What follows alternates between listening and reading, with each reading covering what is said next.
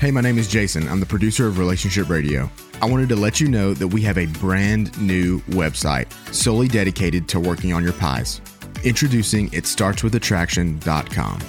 You can listen to every episode, learn about the pies, and sign up for our weekly newsletter. Go to itstartswithattraction.com. It starts with attraction, one word. Itstartswithattraction.com to get signed up today. Hello. Welcome to Marriage Helper Live. Pardon me, I've got a little bit of an allergy going on here. Dr. Joe Beam, welcome. This is a program where we talk with you and do our best to answer the questions that you have about relationships. Don't worry about my allergy. You know, it's kind of a tough time to wind up with an allergy that I get every single year. So I'm coughing and hacking and sneezing. And of course, I'm trying to wonder am I going to, you know, just get past my allergy or is this going to be the beginning of the end for me? I hope and pray that it's just the allergy that I get every year at this time and we'll get again in the fall. So please don't move away from your computer or your phone. I am, I am not contagious, I'm convinced. Welcome, as I said earlier, we at Marriage Helper care. And we realize that people in marriages who are living together, maybe not because they want to right now, but because of the pandemic, may be having some difficulties communicating with each other. Our organization deals with relationships, human relationships. And so we can talk about things like parenting. We can talk about all kinds of things about relationships. But on this program, the majority of the callers are talking about marriages that are in trouble. And if that's your case and you wish to talk, then feel free. You can call us at 657 383 0812. Now, that's a United States number, so the uh, initial would be a, uh, initial number would be the number one. Again, the telephone number is 657 383 0812. Now, when you hear the answer, press the number one, and that puts you into the queue to have your call screen, which hopefully will lead you to be on the air with me. Now, everybody out there who's already lined up waiting, and we're happy that you are, may I make this one request? Because we're having so many callers and we have a limited amount of time, be as succinct as you can as you explain the situation that you're in and ask the question that uh, hopefully I can help you with. And so we ask that. So please try not to ramble if you can help it. Let's get to the point because we have so many people would like to help today if we can. Okay, and so first of all, we're going outside the United States. We're going to go over to India and speak to Sid. Hi, Sid. How are you? Uh, hi, Dr. Beam. Uh, I'm good. Thanks for taking my call. Well, you're very welcome. How may I help you today, my friend? So, Dr. Beam, uh, I've been married one year. Uh, we've been together seven years before that. And mm-hmm. uh, we recently separated. So, March 4th is when we separated. It was out of the blue. She left me a letter uh, saying how unhappy she has been. Uh, I did notice she was slightly unhappy lately, but I attributed it to her mother having an accident recently. I didn't know the unhappiness was coming from my responses to our relationship. So we've been hmm. separated now for a little over a month.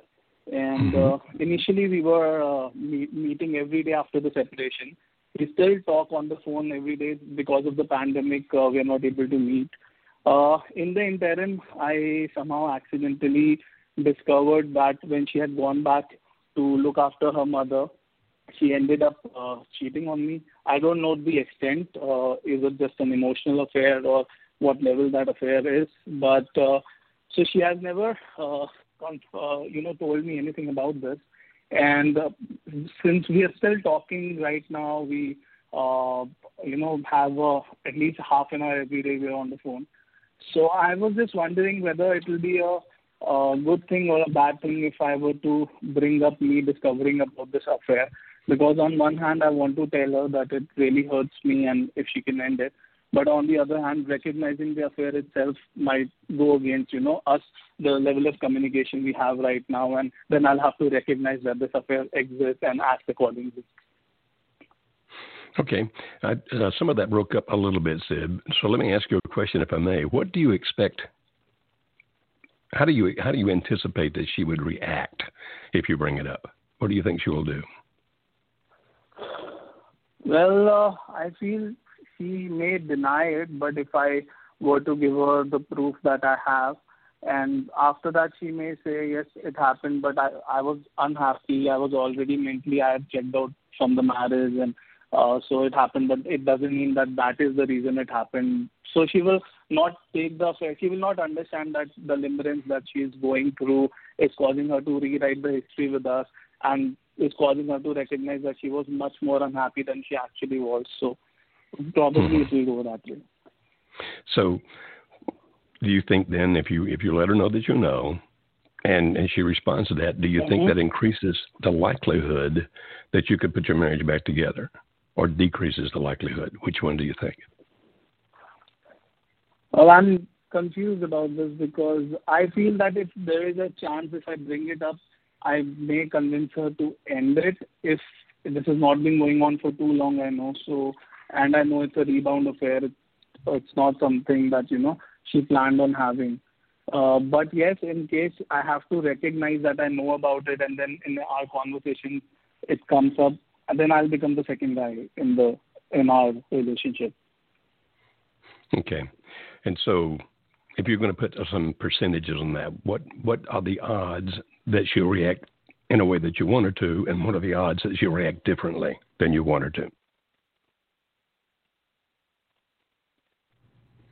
Well, I'm very confused. As for me, it's uh, 50 50.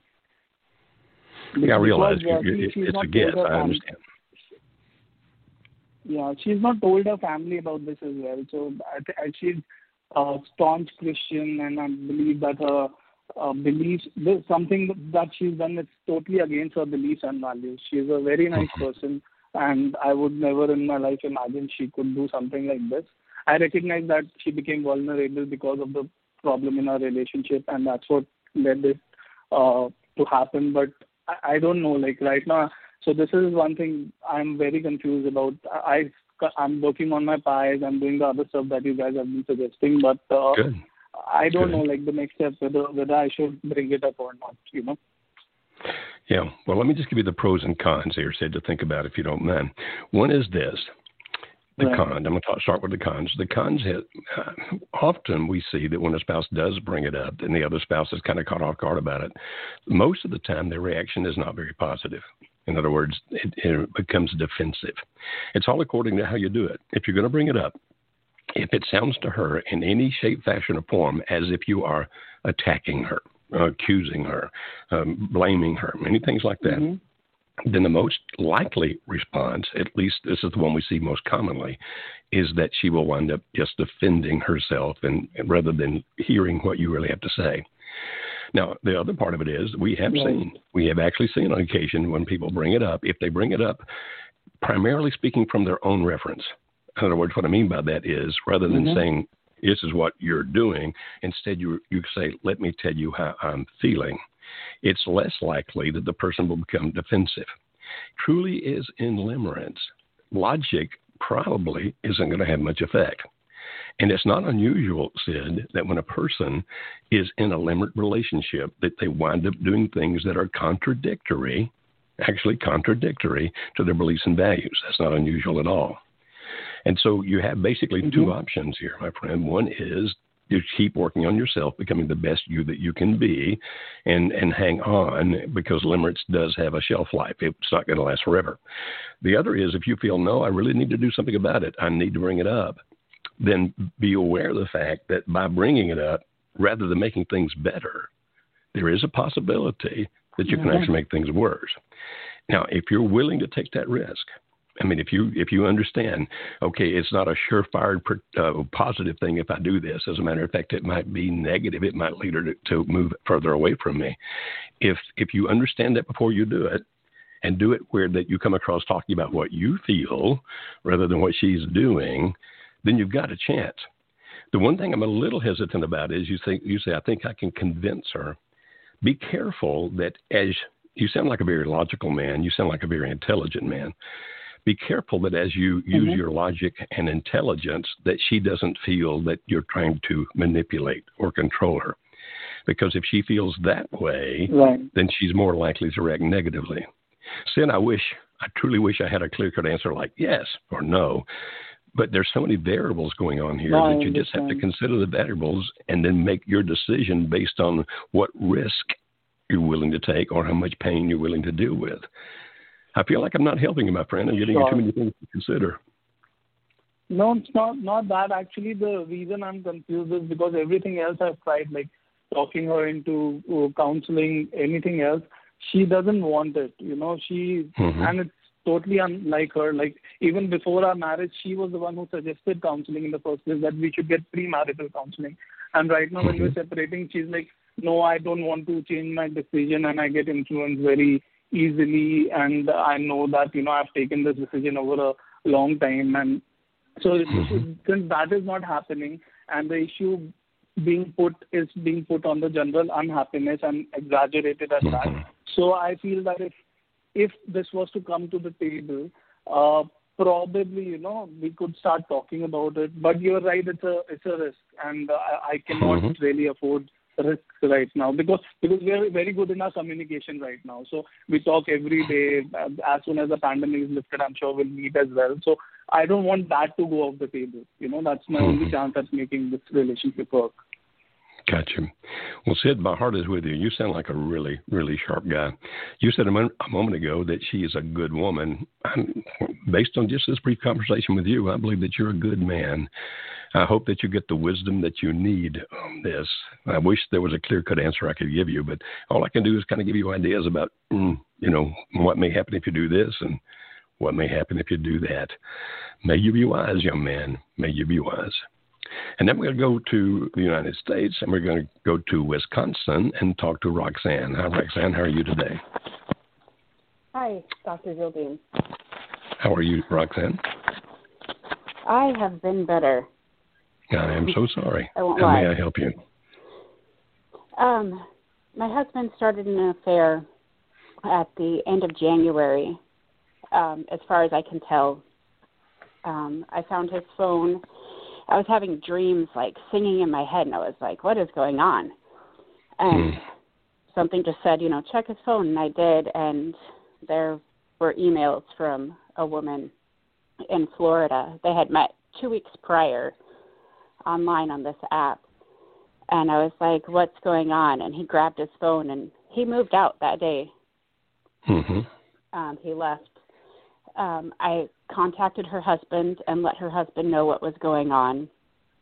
And so now my husband has been gone out of our home for two months.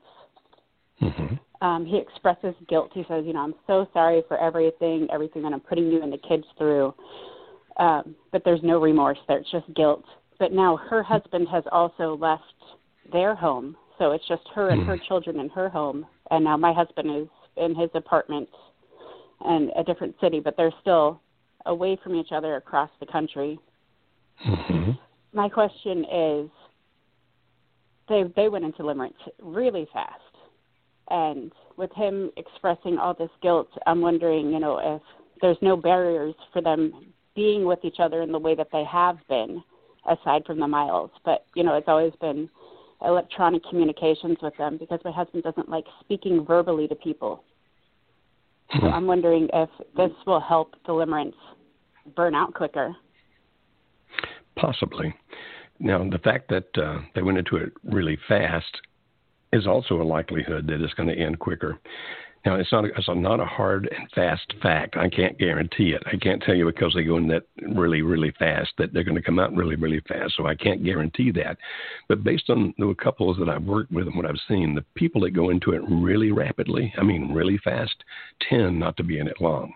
Now, I hope that's the case with your husband. But again, I can't promise you that, understand? But that's usually the case if they go in really fast.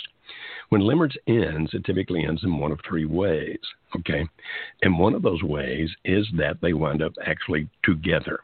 Now, in one sense, because of the fact that her husband's moved out and he's moved out from you, yes, that has removed some obstacles, but I don't know that they're still going to view that as being together. Now, they may, they may not. I don't know your husband. I don't know that woman. But when they finally wind up together, actually together, limerence begins to go away. If you look at it from just a standpoint of, of nature, okay, Uh, I, I actually am a believer in God, but I'm going to speak in terms of nature now. Limerence, based on the work of the biological anthropologist who does the most work on this, Helen Fisher, it's designed, and it doesn't happen to everybody, but when it does occur, it pulls people together, but it was never meant to keep people together. Therefore, from a biological, anthropological standpoint, nature, if you will, that the way it works is that once they're together, it has to begin to fade because it becomes counterproductive. Because when people are in limerence, they tend to operate with a lot of fear, I'm afraid the other person's not going to wind up with them. They operate with a lot of obsessive, obsessive thinking, and etc. And so it's counterproductive that limerence continues after a couple actually winds up together, and that's why it really does begin to fade once they truly are together. Another way it ends, of course, is if one person stops. In other words, he or she does not reciprocate to the other. And so when you say, okay, can it stop faster when they're together? The answer is yes, absolutely. The question becomes here, Roxanne, do they really think of themselves now as being together? So actually, if I were looking at it, I would put more credence to the fact that it happened so fast. If it happened that fast, the odds are that it doesn't last as long. Like I said, I've already told you I can't guarantee that, but that's the odds. I have one question for you, Roxanne. What did you hope to accomplish by contacting the woman's husband? Um, I just wanted to let him know. I mean, you know, I was blindsided, and I don't think any mm-hmm. spouse should ever go through that. I'm sorry, I'm getting worked up here. It's just, it's okay. you know, I don't, and then you, I'm sure you're hurt, and my my heart is with you. I'm so sorry for the pain. And so, was it the fact that uh, you were actually in some way trying to fight back by contacting him? It was, he needed to know. Okay. You know, he needed and, to know if if my husband was doing that to me and I didn't know, I would hope somebody would let me know. Well, and, and you certainly have the right to do that. I was just very curious as to what you felt that it would accomplish in terms of, of putting your marriage back together. Um, I, I was very angry that night. I mean, you know, there's just, you know, he walked out the door. Mm-hmm. I don't blame you for being angry. I don't blame you for being hurt. I am so terribly sorry for your pain. I really am. Our recommendation is this, my friend Roxanne, do the best you can to become the best Roxanne you can be. And hopefully, what will happen is this relationship will fall apart pretty quickly. Now, understand, even if it does, even if it does relatively soon come to an end, it does not necessarily mean that he is instantly going to come back to you. What leads a person back, once they've been in a limerent relationship, what leads a person back is that you become the best you can be. That's why we talk about the pies, the physical, intellectual, emotional, spiritual. It's why we talk about you becoming the safe place, all those things that we teach repeatedly.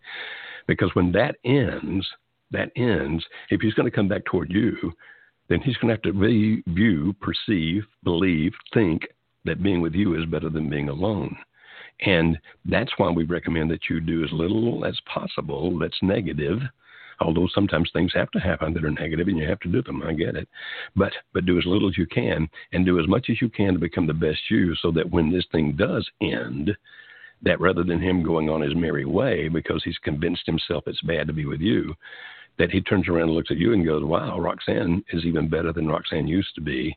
And that's what I want. I want to go to that. Okay?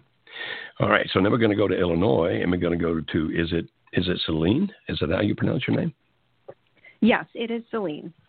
Okay, Celine, how may I help you today? Um, well, I will ask my questions, and then if you need more detail, um, I can certainly provide them. Um, okay. So, my husband and I are currently separated. He moved out around March 1st, and every time I see him, he is always two things. He's always bringing up something he did or I did, you know, something that we've done wrong in the past. Um, mm-hmm. And, you know, I can't even tell you how many times I've apologized and how I've acknowledged, you know, the hurt that I caused and things like that. Um, mm-hmm. But he's still. Let me ask a question right there, Celine, if I may. Mm-hmm. Quick question. The same thing, apologizing for the same thing over and over, or is it always something new he brings up? It's usually some type of different uh, action that took place either by me or him or something that I said or he did or I said or he said in the past um, that would make him feel all of this pain that he's feeling.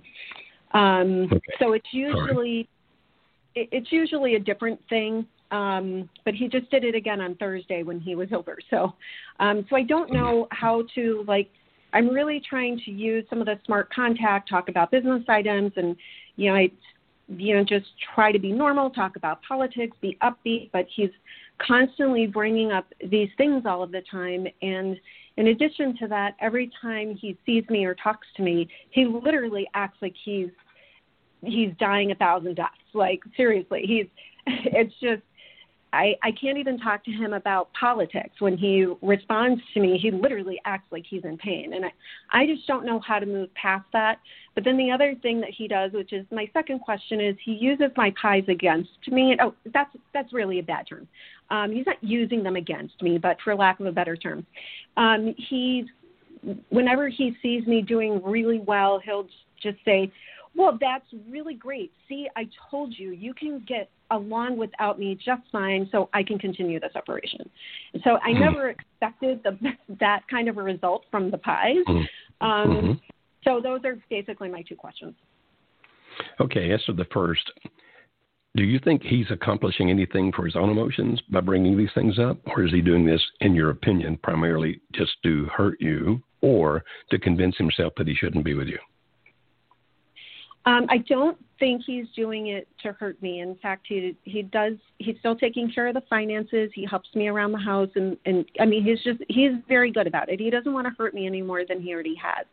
Um, but I think this is his way of dealing with the pain and using it as the excuse. That's another, for lack of a better term. He's using it as an excuse not to come back to me. Okay, so he's using it. I just heard you say he's using it for two things. One is to deal with his hurt. That's actually a good thing. But the 2nd mm-hmm. is to convince himself that he shouldn't be with you. That's uh, two different purposes. Mm-hmm. Which one of those do you mm-hmm. think is the stronger? I honestly, I am not sure. I know he's going to his own therapy to try and deal, you know, with some of the abandonment mm-hmm. issues he brought into the marriage from childhood. Um, you know, but I, I honestly don't know. I, I think maybe it is a combination of both. I mean, he kind of has this duality about him. He, I know he still cares about me, mm-hmm. but he keeps telling me he doesn't think he's ever going to come back. Um, you know, which is uh, nothing I knew I haven't heard before, but you know, he still constantly brings all of this up, and I, I think he's trying to to use it as the excuse to continue the separation. Mm-hmm. Um, but I don't really know how much of that is one that he really has to deal with his own pain that he's mm-hmm. feeling, mm-hmm. and how much of it really has to do with me. I will maybe this will help. I he did tell me maybe um, about a month ago that he trusted two people in this world not to hurt him, me and his mother, and I'm the only person he ever let in, and I hurt him. And did so you, it's that's a pretty. Did you really hurt him, or do you think? Are you listening to this thinking I don't get it, or do you think that you actually did hurt him for real? I, I think I did. I mean, I went through for uh, other reasons. I went through a big depression, and when I was unavailable for him, he really it really triggered these abandonment issues from his childhood, mm-hmm. and that I wasn't there for him, and I wasn't loving him the way that he needed to be loved. And so, and how long you know, ago that's was that? basically.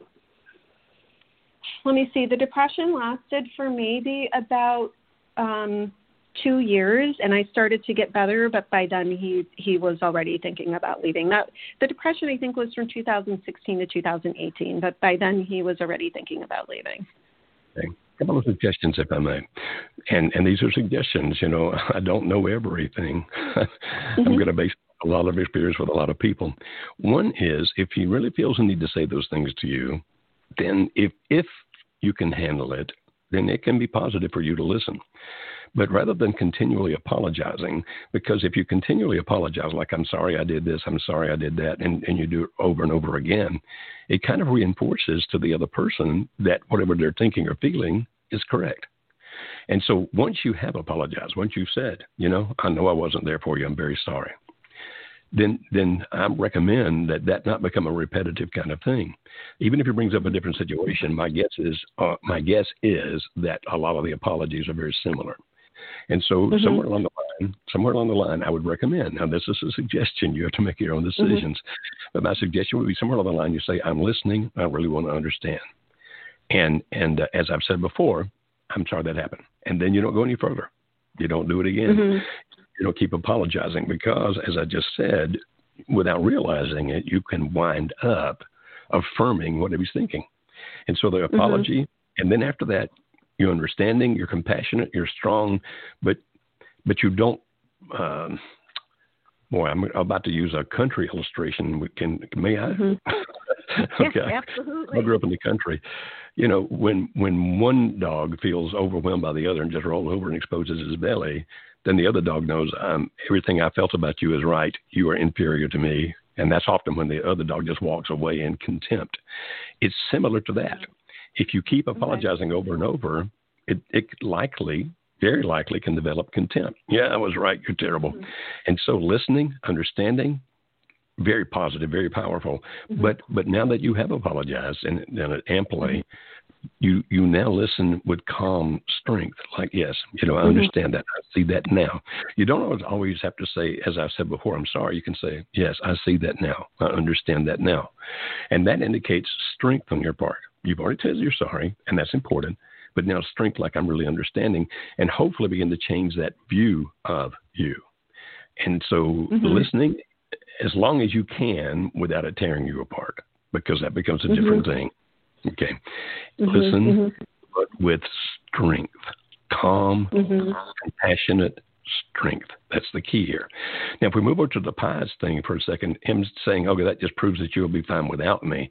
That's very typical for somebody to say again if the person's looking for an excuse anyway. My recommendation mm-hmm. is ignore that. Just pay no attention to okay. it all because you are becoming the best you that you can be. And if he says to you, well, that just proves that you don't need me. Your response, if you want to make a response at all, either you can just smile and keep going. If you make a response, you could be, you know, you're right in the sense that I can function in life without you. But that's not the question here. The question here is, I love you and I want you. And then don't argue, don't explain further. And so mm-hmm. anytime he says, I don't need you, go, you're right. I'm a functioning adult. I can make it through life. But that's not the question. I love you. Mm-hmm. I want to be with you. And that just negates mm-hmm. that argument like crazy. Okay? Don't stop working on those pies. I strongly recommend you keep coming the best as you can be.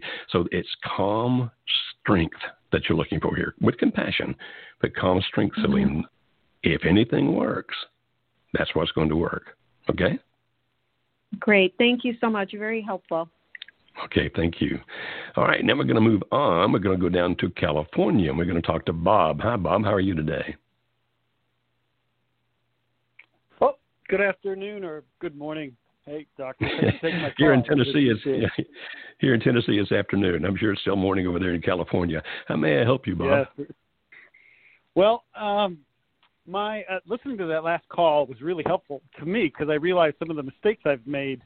Um, hmm. My wife left me in August, and my first reaction was to look at myself and figure out all the things that I had done wrong to contribute to the her leaving, and mm-hmm. a lot of it was blaming myself for shortcomings. Hmm. And I realize now that I should not have focused so much on what I had done, but you know, and she always said, I don't want to give you a laundry list of things to fix because then you'll just fix them and then it's not really about that is what she said. But anyway, mm-hmm. my my issue is separate well, from that. Thanks for Bob, that. just for a second. Just for a second. What do you think she means when she says, "And that's not what it's about"? What do you think it is about? Uh, I think she didn't want to. She had already made up her mind. At one mm-hmm. point, she said she'd been thinking about this for two years and had made up her mind to go when the time was right, and didn't want to give me any idea that I could fix things. I think that's okay. what it was and, about. And why?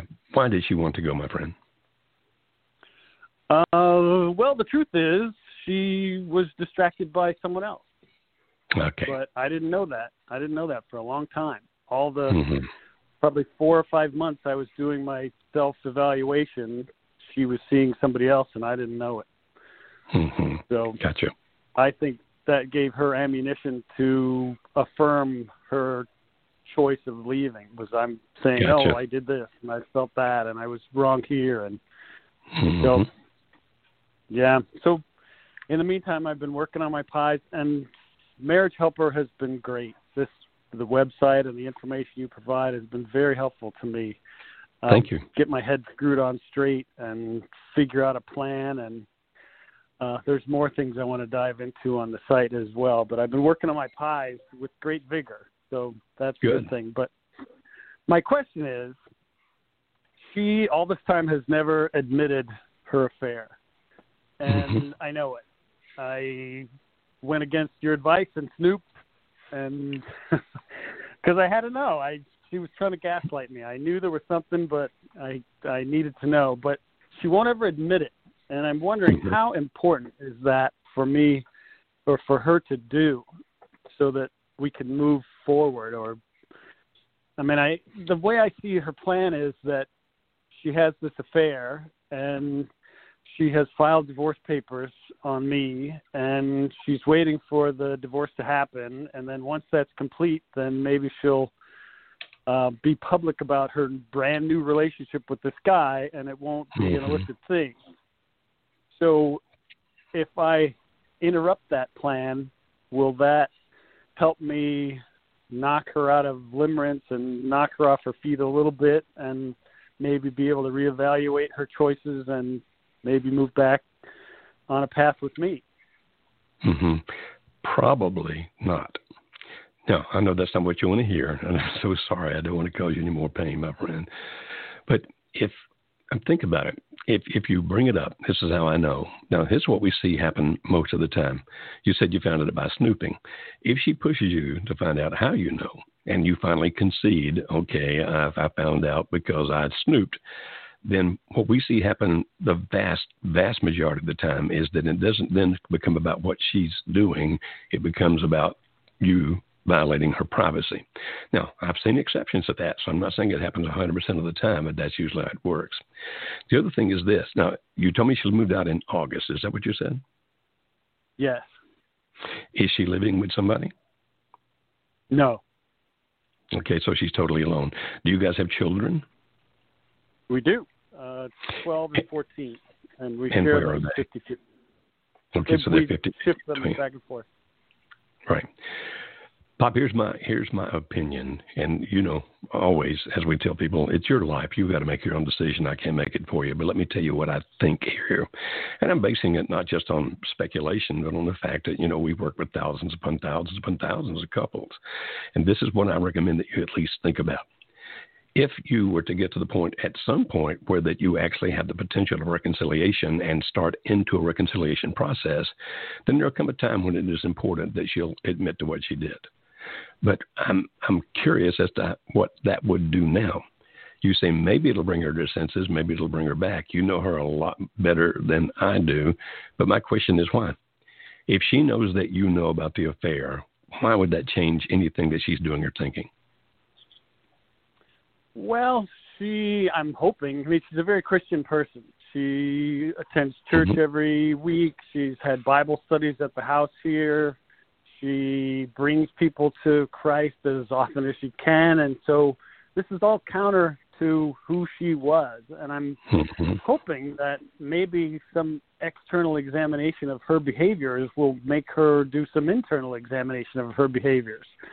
Like if people know, she'll she'll go, "Oh, mm-hmm. wait, what am I doing? You're right," sort of a thing. You know, snap her out of it. Mm-hmm. And if you were a betting man and had to place odds on her reaction being that, what would you guess? I would have bet big that I would never have been in this. I'm so sorry. I would have lost that bet. Uh, I would have well, I'm, I'm, happy that you still have a sense but... of humor. But what would you what would you think the odds are if you confront her and say, "I have evidence that you're in an affair"? What do you think are the odds that that would actually lead her to do the things that you just speculated that you hoped she would do? Well, to make a bet, you have to have some some background or some knowledge about what you're betting on, and I really I've never been in this position before, so right. I really don't have any her. idea. Yeah. Well, if, I if that's to know the her. case, yeah, I gotcha. I understand. I used to know her, but I don't know her at all now. Just know this, my friend. If you decide that you want to confront her about it, you're taking a risk. Now, if you think that risk is worth taking, that's your decision, not mine. It's it would sound to me, and I'm just speculating because I don't know you, I don't know her, I certainly don't know whoever she's involved with. By the way, one quick question: Is she still going to church? I believe so. Yeah, she streamed the service yesterday, so Hmm. I assume so. It's amazing how that people can compartmentalize, think these things. It's just absolutely amazing. Bob, I think the here's the thing. here's my yeah here's my bottom line answer. If at some point you begin a reconciliation process, somewhere in that process, her admitting it, yes, that's very important. As to whether that's going to help you right now or not, I can't say that it will. But at the same time, everybody's different, everybody's unique. Just evaluate the risk, my friend. I mean, truly evaluate the risk and decide whether or not. Because if it pushes you for her further away from you, and also, I don't know California law, but if she's pushing for a divorce, you might want to tell, you know, and you wind up the legal system with an attorney, it probably will be wise that you tell your attorney about her affair. I don't know how that affects things in California. It's different in every state. But I think that if you have to do things legally, the more your attorney knows, the better off you're going to be. And then he or she can guide you legally. But my suggestion right now, my friend, my suggestion right now is uh, be very careful if you decide to confront her about this. Actually, stop and ask yourself, okay, what, do, what might her reactions be? You might want to write them down. Okay, here's reaction A, here's reaction B, here's reaction C. Or if there's only A and B, that's fine too. Just write those things down. And then you look at that and go, hmm, am I willing to risk it for that? Am I? Okay, now we're going to go over to Nevada. I don't know what that sound was, but I turned it off very quickly. I hope this this not Miguel in Nevada is not drowning because that sounded like it. Let's go back over here. Try it again, Miguel. Are you there? Hi, Dr. Beam. Good morning. Well, yes. I, that yeah, that that sound threw me. I didn't know what that was. Sorry, I was flushing the toilet. I just I was cleaning it. I wasn't using it. I was cleaning it, and it happened to flush it. When I'm sorry. How you doing today? Oh, I'm trying to regain control. Oh, okay, My bad. I've never had that happen to me, but hey, when you're doing a live on the internet, you never know what's going to happen next, right? How may I help you, my friend? Well, um, it's a long story. I'm trying. I'm gonna try to make it short, as short Okay. as possible. Um, it's married 23 years. We have 4 Mhm. kids, and um, I caught my wife uh, cheating with another man Mhm. um, after I was rejected for about three months. Mhm. Um, and I approached her. Um, I told her, and uh, she said she was sorry, but she was blaming myself for everything she did. Um, she promised me we were going to work things out, and she was going to stop um, seeing this guy. And then um, I caught her three times again Hmm. after that. Mhm. Um, so I decided uh, for those three months I was begging, pleading, and uh, you know trying to convince her to fix her relation. After I caught her the third time, and uh, she was so stubborn. She wasn't listening to me. She was a total different person, and uh, we finally got divorced. Uh, we got divorced because she wanted the money. Uh, she wanted money of uh, of the house to move out Mhm. Mhm. uh, which I had to to put I filed for the divorce to give her the money because she wanted the money without the divorce. She didn't want to get divorced. Um, I saw a lawyer, and they told me that the best thing to give her the money was to get the divorce. So I don't know if that was so how a long, mistake how on long my have you been divorced? How long have you been divorced, my friend? Uh, since August last year. Okay, August of last year. And so, what's happening now? Well, um, I decided not to talk to her. I, I, uh, well, after I decided, I talked to her once, and I was like, you know what? Because it was hurting my feelings a lot. I, had- I, I looked for Mhm. some help, and uh, I I was under a lot of stress, a lot of anxiety. I did a lot of wrong decisions. I made a lot of wrong decisions. So mm-hmm. I finally step uh, decided to step away from the relation as well. And I told her the door is open. Um, if you ever want to consider, you know, putting back uh, things back together, you know, I'm here, but I'm not going to reach out to you anymore.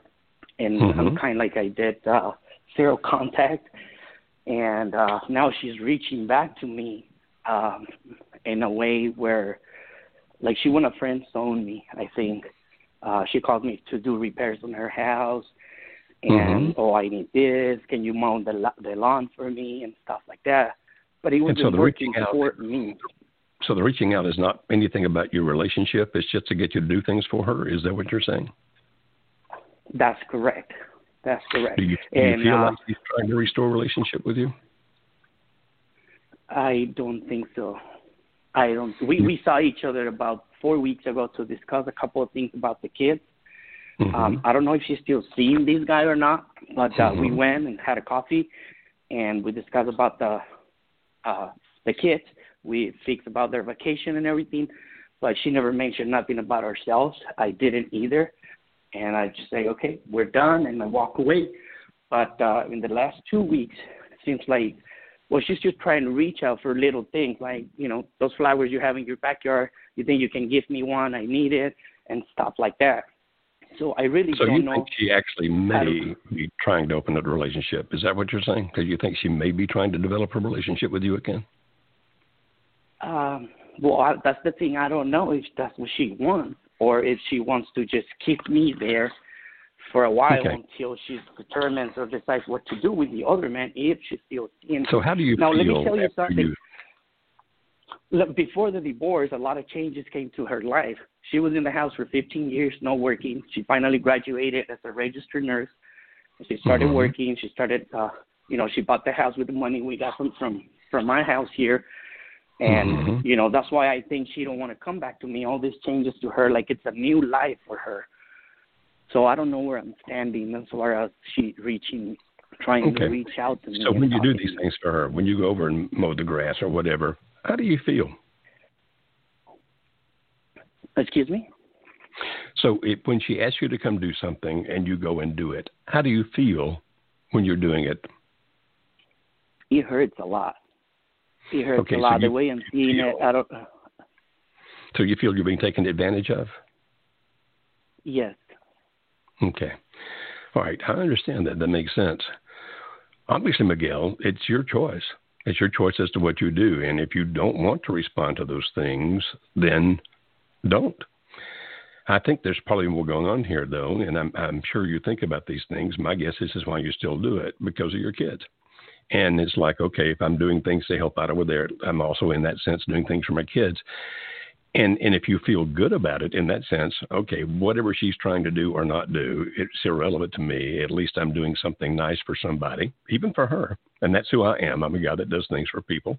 I help people. I care about people, and I certainly care about my kids. And so I'm going to be doing this. If you do that, then then and and you felt okay about it, I would be asking you, well, why would you stop? If you're doing it and feeling okay about it. But you just told me you don't. You feel taken advantage of. And if that's the case, here was what I would recommend. Now, you do what you think is best, Miguel, but here's what I would suggest that you have a conversation with her in person. This is one that shouldn't be done over text, not by email, and probably not even by phone. Because if you're actually sitting and looking at each other, so go to some coffee shop and sit down, have a cup of coffee together, look at each other, and just tell her, I'm, I'm happy to help. I really am, except for the fact that I feel that I'm being used. And and I'm not saying that that's your intent. I'm not accusing you of that of, of trying to manipulate me. I'm just wanting you to understand how I feel. I feel used. And if if you want me to continue doing things, then help me get past that. And then listen listen to what she has to say. And if she says, well, that's how you feel, don't do it anymore, and she walks out the door, well, that answers the question for you. If she says, no, I'm not using you, and so you can say, you know, why? Why are you asking me to do these things? You, you know, I'm a good guy. You know, I like to help. But my question is, why? Why are you asking me to come do these things for you? And you may just find out, Miguel, you may find out that she really is subtly trying to rebuild a relationship with you. Of course, there's also the possibility you may find out that she is using you. And if she is using you, my recommendation would be don't let her do that anymore. But if, if, if you discover in this conversation with her that she really is gradually exploring the possibility of reconciling with you, that's a totally different situation. And if you have any openness to that, then keep doing it. If you have no openness to that, then don't go back and do anything else for it and just say that's not going to happen. It's totally up to you, my friend. You are the one in the driver's seat here. And remember this, and I'm saying this to everybody who's out there nobody can make you, nobody can make you feel anything. What you feel comes within you. And if you don't like the things that they're doing that lead you to feel certain things, then stop doing those things. Don't let that happen. Okay? But that's totally up to you. It's your question. All right, now we're going to go over to Georgia, come to the southeast here and talk to, is it Moon Moon? Yes, it is Moon Moon. Yes, like the uh, moon in the sky. Thank oh, you for taking my call, Dr. Beam. I'm sorry? Thank you. Um, uh, thank you for taking my call. Okay. How may I help you? Yes. Um, I don't know how to kind of act towards my husband. He has moved back into the house because of the virus. Um, mm-hmm. He has told me multiple times that um, I have hurt him, and he's a very sensitive person. Um, you know, very easily hurt. And I was busy working, and I have apologized many, many times. Um, but now I feel he's involved with someone. I have found evidence of that. Um, based on your past calls, I know that I shouldn't confront him because I think the reaction will be negative. But mm-hmm. um, he got kind of intoxicated uh, this past weekend and said he doesn't want to go through the divorce. But then he also said, You are going to be the same person, even though I've seen some changes in you in the last month. And I didn't respond because I felt he was um, you know, not sober, and if I say something, it's not going to make any effect. But I feel he's going to say this again to me. And also, um, he has been intimate with me, and I don't know if um, I should be uh, encouraging that, and also um, if I should ask him uh, directly if he wants to reconcile. I'm willing to do that, or just um, let it be, let things be, because he does say that he want, he has already filed for divorce back in February, so it's postponed because of the virus. Excuse me. Um, did I give you my question? I think so. Are you asking? Okay, one was about the intimacy, about making love with him and another was about should you confront him about what he's done. That, I heard two questions. Is that correct? Yes, and if he wants to reconcile or not. And I okay. feel he's not ready yet. I, I don't know what signs I will see in him. Okay, he probably is not ready to reconcile. That's of course I can't tell you that for sure because I don't know him, but I'm telling you that it doesn't mm-hmm. sound like he's ready to reconcile. But understand that reconciliation can be a pretty drawn out kind of process. Now, the illustration I often use is that reconciliation is not like jumping into the deep end of the pool and swimming. It's more like wading mm-hmm. into the pool from the shallow end. And sometimes it's three steps forward, two steps back, forward to the side, then another step forward, because you're you're just trying to figure out if you're going to fix a lot of things here. So I wouldn't call what's happening with you true reconciliation, but the fact that he wants to make love to you why do you think? Is it just that he wants sexual relief, or do you think it's more than that?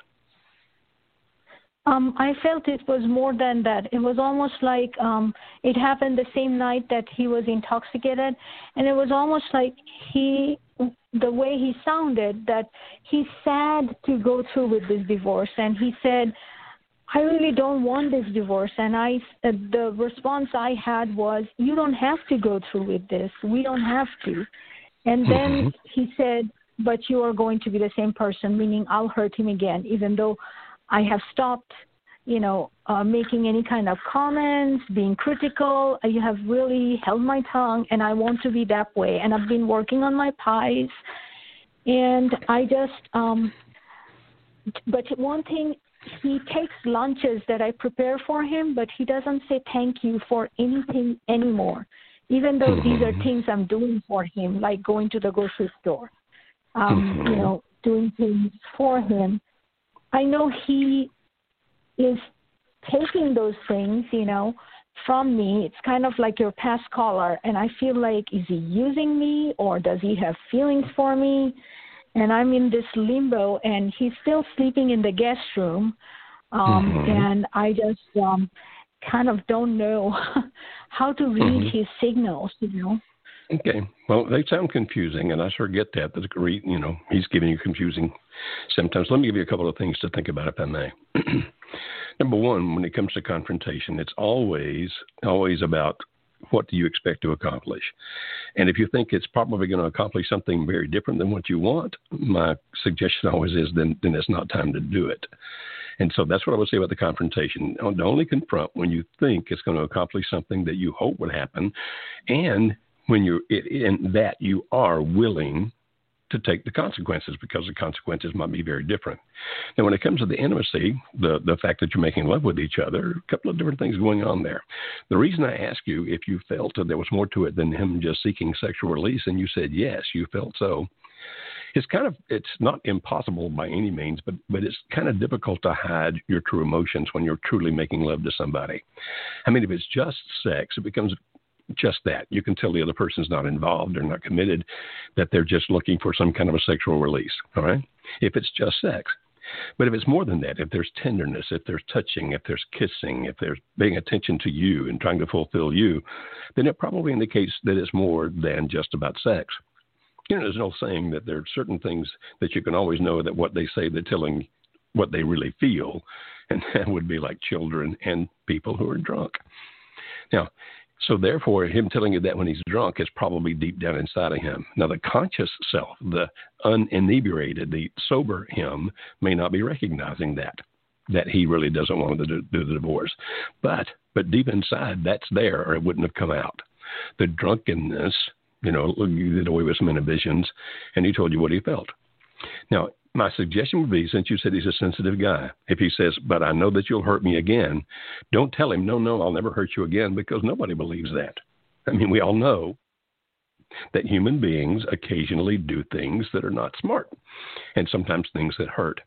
And so if he says, I, I can see some changes in you, but I know that someday you'll hurt me again, here's what I recommend that you do in response. You look at him and go, You know, it's possible. I am human and, and I'm not perfect but I'm growing, I'm developing, I'm becoming a much better me than I've ever been before. And if I were to hurt you, slip up and hurt you, I can guarantee you this. As soon as I realize that's what's happening, I'll correct it, I'll fix it because my desire is not to hurt you. My desire is to love you and, and to be your companion. So don't promise him you won't. Just tell him yeah, it's possible. I'm human. But when it happens, can't you see that I've grown this much in the last month? I'll continue to grow the rest of my lives and the rest of my life, and I hope that we do that together. And if you feel that when he's making love to you, there's true intimacy, it's not just sex. Obviously, it's your choice as to whether you do that or not. But if you feel that he's really emotionally connecting with you, like Israel intimacy, then there's a lot of there are a lot of pros that can come from that, a lot of advantages. One of which, when any human being orgasms, that's either male or female, this chemical called oxytocin is released into the body in two ways: one into the autonomic nervous system, and the other into the bloodstream as a hormone. And this chemical oxytocin is a strong bonding chemical. So if he's really getting into it, it's not just sex, and he's making love to you, and you're making love to him, and you enjoy it. It's actually bonding you more. Here's the downside. Here's the con. Don't take it that that means that he's definitely going to work things out and stay. In other words, if you're going to get hope out of it that could potentially be false hope, I'd recommend that you not do that. But it sounds like, based on what you're describing, I would recommend, suggest that if you're enjoying making love to him, then do that. Okay? Do that. And if if indeed you feel you should confront him and you know he's a sensitive guy, be very, very careful about that. Okay? Please, very careful. And then we're going to move to the country of Canada. We have the U.S., of course, and we've been to mm-hmm. India, and then we're going to go to Canada. Hi, Lucas, are you there? Oh, yep, yep, I'm here. Sorry, let me just take you off. Hi, how are you doing today? I'm overcoming, trying to overcome an allergy that's leading into a head cold. How are you, Lucas? Um, I'm doing better than yesterday. I, I hope it's only an allergy you got there. um, so, so I guess just to give you a brief, it's hard to be brief in this situation because there's a lot of moving parts. Um, my my wife suffered from PTSD due to mm-hmm. a lot of abuse in her childhood. She's had it since she was 18. She's 25 now. Um, during the, we've been married for almost two years. Um, we separated a month ago. We were in counseling. A session went pretty poorly. I was being accused of things that I hadn't done. I didn't feel that our counselors were, uh, I guess, impartial, if you could say. Mm. And I kind of blew up. I kind of blew up and started swearing and cursing. They asked me to leave the room, and then they told me when I came back that she had requested to go to a shelter.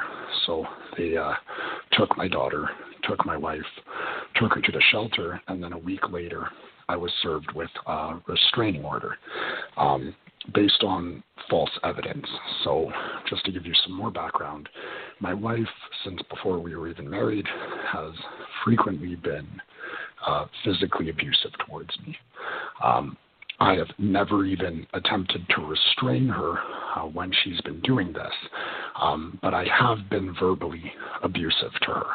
Um, so when she got the restraining order, she actually stated that I was physically abusive. Um, so you know that's that's just one thing that's been really difficult to deal with. Um, but you know I've been watching your guys, but you know I, I still desperately want to reconcile if there's any chance of that. Um, she hasn't been allowing me to see my daughter. We don't have a parenting agreement yet. Um, and uh, but because of her her past and her mental health issues, you know, I'm I'm very inclined to uh, understand why she is reacting in this way. You know, at first I was very uh, defensive and hurt, and while I'm still hurt, and while I still, you know, want to maintain my innocence um, of these allegations, you know, I, I understand that there's kind of a fight or flight mechanism for people who suffer with PTSD, and that they don't always, uh, I guess, interpret reality accurately, so to speak. Um, but basically, I've been watching your guys' videos. I've been, you know, uh, working on my pies. Um, but you know, everything to do with smart contact isn't really an option for me um, because I'm not allowed. I'm, I'm, not allowed any direct or indirect contact because mm-hmm. of this restraining order. Um, right. And the whole legal process to get through all of this is very delayed right now because of COVID. It's actually not going mm-hmm. to a hearing until uh, June 19th. And I'm hmm. debating whether I should even fight this emergency protection order. Um, I'm of a mind to maybe consent without prejudice. You know, I'm not guilty of the allegations coming against me, but what good does it do me to remove a restraining order from somebody who doesn't want any contact with me? I, I don't want mm-hmm. to force her to stay in this marriage. Mm-hmm. Do you have an attorney? I do. Okay. And when it comes to the legal things, obviously your attorney would be the best best source there. But obviously, as you know, it was a quite an era to have that uh, temper flare up in front of the counselor. Yes. You, you knew that, right? I mean, you understand that, yes. which makes it even easier for her to do the restraining order, those kinds of things. I understand the great need you have to defend your honor. Like I've never hurt her, I've never touched her, she's touched me, and but at the same time, you did it. You did say that you had the temper problems and, you've been verbally abusive. My recommendation when it comes to the relationship, understand, I do not give legal advice in any shape, fashion, or form. And even if I did, I wouldn't understand Canadian law, how different from the law here in the state of Tennessee in the USA. My recommendation, my friend, is this. You sound like a pretty strong willed individual, and that's not necessarily bad, not a bad thing at all. But I think the last thing you said, if if she, because of her background, the PTSD, why should I fight the restraining order? Because if you do, if she winds up feeling controlled, if she finds winds up feeling manipulated, winds up feeling that somehow you're trying to dominate her, it's probably just going to intensify the feelings that she already has about you, uh, the negative feelings. Sometimes, sometimes the easiest thing to do, eh, easy is the wrong word. Sometimes the better course of action would be, okay, I'm going to roll with this punch. I'm not going to fight back. I'm not going to have a difficult time here. I'm just going to be the best be that I can be and hope that with time I get a chance. Because with that restraining order, you're, you're limited dramatically, and I'm sure that you're going to obey the law because if you were to violate that, order, things are going to get much, much worse for you. So, my recommendation, my friend, of course, you do what you think is best. I would just follow my attorney's advice. I would keep working on me becoming the best me I could be and wait and wait for the opportunity. Pardon me. And now we're going to go to Connecticut, probably uh, one of the last calls of the day. By the way, for all of you who are still listening, you can find a lot of information from us by going to the blog. No, no, not Blog Talk. What am I talking about? Uh, YouTube, youtube.com slash marriage helper. And if you go to youtube.com slash marriage helper, marriage helper, one long word, marriage help ER, marriage helper, you'll find hundreds of videos we've done for you there. And also, oh, and by the way, please subscribe. And I'm asking it a little bit selfishly. Here's why. Because of the fact that if you subscribe, it actually helps us with YouTube, and that helps us help more people. So please subscribe when you get there. And also our website, marriagehelper.com. A lot of information there.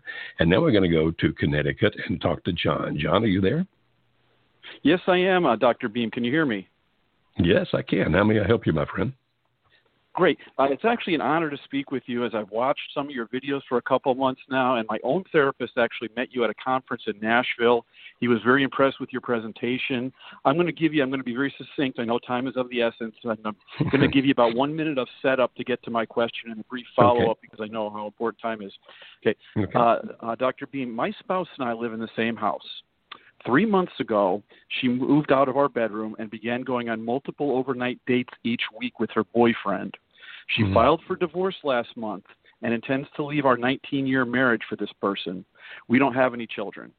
Okay, I've mm-hmm. seen your videos on limerence, and I recognize she's in stage two. She stays in our home about four to five nights each week, and we get along well. We eat meals together, and we watch about 30 minutes of TV each uh, together each night. That's the only contact she will allow. Um, we've largely been civil because I followed the principles in uh, Kimberly's smart contact video and the things you've said as well uh, not begging, whining, pleading, and the things you've said. I've also uh, seen your videos on, on, not giving up too soon and fighting for your marriage. So mm-hmm. I'm doing my best to stay the course. I was contacted by her affair partner's wife last week and learned much of the affair partner's background and status. He's leaving a 30 plus year marriage and three adult children to pull my wife away. I wow. learned that he's very bent on success and he's very bent on pulling my wife away, which my own therapist previously had theorized was likely the case based on her behaviors. I could, mm. So I hmm. have one quick question and one one quicker follow up. Uh, okay. The, quick question, the, the main question is, you know, advice to help my mindset because it's very challenging to watch her do this and stay the course. She's actually increasing her time with the affair partner now because he just closed on a house not far from here and it's more comfortable than the apartment he had. And the hmm. second question is minor, but I've never heard you uh, speak uh, of it anywhere, so I, I, know you must have dealt with it. I'm limiting contact with the affair partner's wife. She filed for divorce about two months ago, uh, before my wife did, largely to protect herself financially as he's liquidating assets, and she's pretty much given hope mm-hmm. on reconciliation on that part. But if you have suggestion on how to gently say, you know, thank you for the outreach, but we need to limit contact, I'd, I'd like to hear that. But the number one question is advice to keep the course on my mindset and what you think of what I've just told you. Well, you you say succinct. It sounds like as if as if you had written that out and read it. That's how succinct that is. I'm impressed with that. Okay, a couple of things, my friend. the fact that she's still living with you is is that something you're comfortable with? I'll tell you, it's real. Some of the nights she's away, I'm more happy because there's not a tension. So there is there's hmm. definitely tension when she's here because she knows I don't want this divorce. Okay, and the fact that you know that she's going to be with him you still allow her to live there with you? Well, we we we really don't have a choice financially. We both are are invested in this in this home and this property. Mm-hmm. No, oh, wait a minute. I'd say that one more time. We both are what? We're we're invested. We don't. We neither of us have any place else to live. I guess she could go live with him if she really wanted to, or with her father. But um, I don't have any place else to live. Okay, I understand. So what I'm what I'm hearing you say is that if she had to leave, you would have to leave as well. Right. We we we both are. We have a mortgage to pay here, so we're not. Neither of us are leaving. I gotcha. Okay, I understand. All right. So how do you keep the course during an affair when somebody's hurt you and, it's still involved with the other guy? John, that has to do with you, my friend, and it has to do with some level of pain that you can handle. We call it being in the valley, and probably if you go to uh, YouTube.com well, slash I've marriage seen speak about the valley, so it's more about. It. I've seen you speak about the valley. You're great about it. Okay. I'm not sure where I did the most about it. I think this on YouTube, it may be someplace else. But basically, the valley is this the valley is when a person, your spouse is what we're talking about, when a person doesn't have to Mm-hmm. make a decision. They don't have to do one thing or the other because they have kind of the best of both worlds. We call it the valley because, you know, he is on the other side and you're on this side and, and she has at least, you know, the fact she can live in the same house there and those kinds of things and also be involved with him over there. It's not exactly the valley in every sense we talk about, but we recommend this. When it comes to what you're going to do, if you're going to keep the course, and if the person is kind of in the valley, like, okay, I can live here and those kinds of things, we can watch TV some, etc., then if the person is moving toward you in any shape, fashion, or form, then sometimes allowing the valley to occur can be to your benefit. If the person is not moving toward you in any shape, fashion, or form, then it may not be of value to let the person continue to live in the valley without consequences. Now, in your situation, you say, well, what consequences can I bring to bear? And based on what you described to me a minute ago, it doesn't sound like you have many. But if right. you if you believe that she inside is a good person who wants to do the right thing, if you believe that somehow that, she's involved in the situation, this limerent relationship, and in it is not being the person that she really truly is, and that that good person inside of her is worth rescuing, then that if you want to stay the course, I recommend that's what you keep thinking about. You keep thinking about, okay, the person in there is worth rescuing. And if I do certain things, I decrease the likelihood of rescuing this marriage. If I do other things, I increase the likelihood of saving this marriage. And so working on yourself, you know, physically, intellectually, emotionally, spiritually, those things, those increase the likelihood that somehow, some way, you can put this thing back together. Now, as to the other spouse, the woman contacting you, how is it affecting you? It stresses me out, quite honestly. Okay. So there's really no value to you there other than you being a nice guy to her. Is that right? That's correct. I mean, I did get some valuable information. She's she's also a Christian and gave me you know some some tips. She she believes very strongly that God could put a marriage back together. It sounds like she's kind of given up on hers, but she recognizes that I am, and I, I'm doing what what you in between the lines just said is is my wife a good person doing a bad thing or a bad person doing a bad thing and i completely agree with what you advise she is a good person doing a bad thing and she's also with a, a person who based on his wife's description may not exactly be a good person he she gave me great detail in a multi-hour hmm. conversation of what he's all about of course, as you understand, since you've studied this a lot, the fact that she's in limerence, she will not be able to see that he's not a good person, at least not yet. You understand Correct. that, right? Yes. But if indeed, if indeed your analysis is correct and she is in phase two of limerence, then phase three is coming. Okay, I, I can't tell you when or how, but it's coming, and it's it's after a person gets into phase three. And by the way, John, they'll go into it, then back into phase two, into it, back into phase two. You know, they vacillate a lot, but once they get a little bit further down into phase three, then that goes away. That halo effect ceases to exist, and that's when she'll see the flaws in him. And if she's really a good person and she finally can see that he really isn't, that's actually a good thing. Then it becomes a matter of will she want to come back and be with you? Because even when that an affair ends, the person sometimes will just keep going because they've so convinced themselves by vilifying you that you're a bad person they don't want to come back. But what I'm hearing you describe here, John, I'm pretty impressed with. You guys living in the same house, you're being cordial, you're having some interactions with each other, and if you just keep working on you being the best person you can be, I think that that gives you a, a, leg up if you continue to live like that. Now, obviously, based on what you said earlier, financially, you may have no choice, but in there, how you act, who you are, what you're doing, you do have a choice over that. So that's I think how you keep the course. You keep looking. I'm becoming the best me I can be, and no matter how this thing turns out, my future is going to be better. And hopefully it'll turn out the way I want. But no matter how it turns out, my future is going to be better because I'm becoming a better person. And the second question about how to deal with her, interact with her, if it's actually causing you emotional damage, John, you sound like a really nice guy. You sound like a very intelligent guy too. And I can understand you're like, well, you know, she needs somebody to talk to. I'll be here for her. But John, you didn't actually sign up for that. what I mean is that you may not even be the best person for her to be talking to because that whatever you say and however you say it, you don't know how she's hearing it and what she's going to do with it. And it actually could cause some damage to your cause of trying to put your marriage back together based on what she says to her husband and et cetera, et cetera. So my recommendation there would be, you know, I'm afraid that uh, well, you can just be honest with her. You can just say, I'm so stressed out about this thing. I really understand how you feel. I feel the same way, but the stress is just too much for me. I hope you understand that. You can be that direct and that honest. As a matter of fact, I think that's kind of thing you will. I'll start to give you another suggestion, but you're you're kind of a straightforward, honest guy, aren't you? Yes, I am, sir. Yeah, and that's how I, I would do it. Am. Okay, yeah, you can tell um, that, John. I'm impressed with you, well, young man thank you because I, I'm very. I, it's an honor to speak with you, honestly, Dr. Beam. I've watched your videos. My therapist concurred that he, he's he's been telling me the same things that you have. Only your videos help reinforce it. I have been working on my pies. I have been doing all the things that you and, and Kimberly's videos have suggested, and it was the, the, probably one of the highlights of my week to be able to talk to you and hear your thoughts on my situation. I can't thank you enough. Well, John, thank you, and, and uh, my my prayers are with you, my friend. Okay. Thank you very much, sir. Okay, thank you. Okay. okay, we have run out of time for today, and we will be back here next week. Don't forget to go to marriagehelper.com. We, by the way, you need to know we are now doing our, our intensive workshop online. And if if you would like to be part of that, you can contact us at marriagehelper.com.